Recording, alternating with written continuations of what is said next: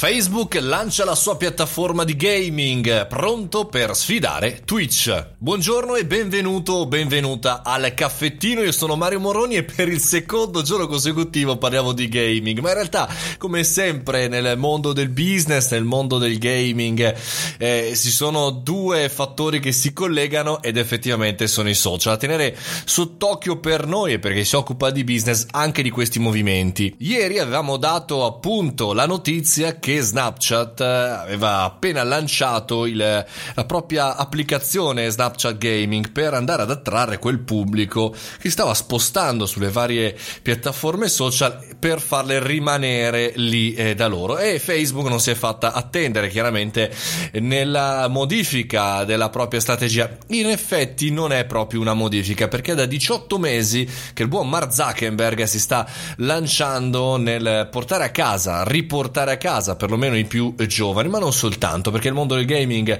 appunto, negli ultimi 18 mesi è stato veramente importante, è stato lanciato, è stato il punto fondamentale delle strategie di tantissimi Amazon con Twitch, Google con il lancio della sua console e Facebook da 18 mesi sta lavorando sia in Asia che in Sud America a questo Facebook Gaming. La notizia di oggi, in realtà, che è una notizia eh, di domenica sera, è che Facebook ha lanciato eh, sugli store store Android e lo sta lanciando anche su quelli di iOS, quindi Apple, l'applicazione Facebook Gaming. Un'applicazione adatta solo per giocare, per, come accade appunto su Twitch, vedere giocare gli altri e creare una community. Non è un comportamento nuovo a chi va online, ma probabilmente lo è nuovo per chi in realtà è su Facebook.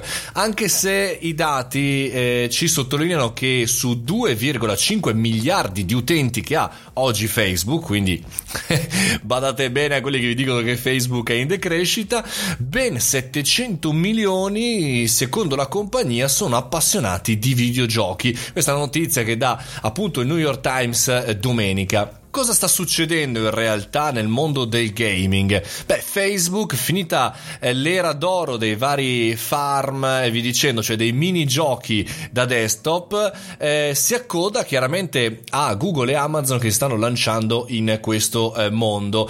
Bisogna andare a analizzare anche qual è il segmento che va a prendere eh, Facebook, che vuole andare a, rip- a recuperare, che non sono solo i giovanissimi, ma sono anche tutte quelle persone che in realtà giocano giocano, videogiocano, che magari non sono dei professionisti, cioè hanno solo la console o giocano solo col PC e non fanno parte delle formazioni di esports per intenderci, che però mh, mm, sono una, una, buona base per eh, poter rilanciare, eh, diciamo così, Facebook che da poco ha lanciato il proprio layout nero e bianco. Insomma, un rilancio continuo. Facebook sa e come sempre lancia gli altri, lascia andare avanti gli altri e poi a seconda dei tentativi che gli altri azzeccano beccano, arriva e lancia la sua soluzione migliorata di quello che hanno già fatto gli altri. Dovremmo analizzare questo comportamento di Zuckerberg e soci, perché non è soltanto una, diciamo, capacità, induzione di eh, riuscire a scegliere la strada migliore, ma è anche la capacità di saper anticipare i comportamenti